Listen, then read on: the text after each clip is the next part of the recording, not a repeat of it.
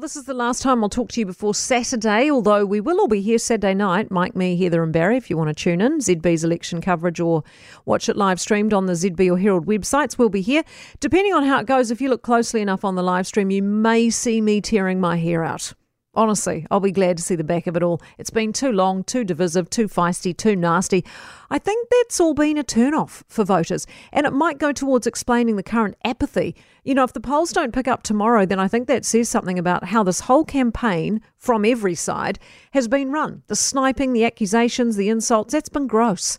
The misinformation that's been allowed to run unchecked, fuelled by media, that's been a disappointment. Luxon said on the station yesterday, Kerre asked him, you know, what's true, what isn't, given all these attack ads. And he said, oh, I'm grateful to be given the opportunity to clarify. No journalist has asked me that yet. Can you believe that? All the disinformation out there and not one journalist stopping to ask if it's even true. Luxon says he's confused as to why the media wastes time asking random inane questions like do you believe in dinosaurs, which then becomes a feature on the six o'clock news, over and above any policy that'll impact the daily lives of New Zealanders. Labour, of course, has a high-powered machine of negative publicity blitzing National these last couple of days, making claims that are simply not even true.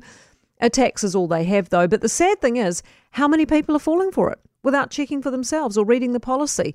You know, how many believe the attacks and think National will cut their winter energy payments? Not true. Or sack teachers? Not true. Add interest to student loans? Not true. Drop university fees free? Not true. The list is endless. Luxon says they've tried to counter all the misinformation, but if the media won't cover it, how do they get the cut through?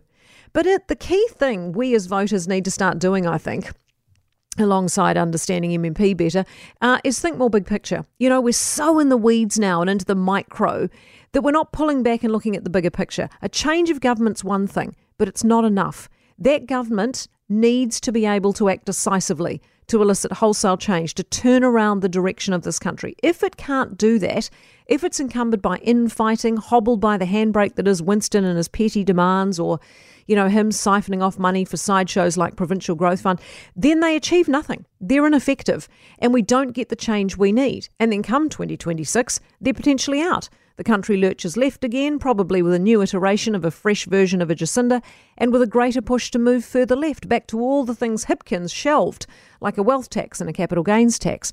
We don't want to waste three years on a circus act, is what I'm saying. We need proper government that can be bold, decisive and effective. And if there are too many pieces in that puzzle, then it won't be real impactful change. It'll just be a mess. Anyway, we will know, hopefully, the direction of it tomorrow night, how messy or otherwise it's looking.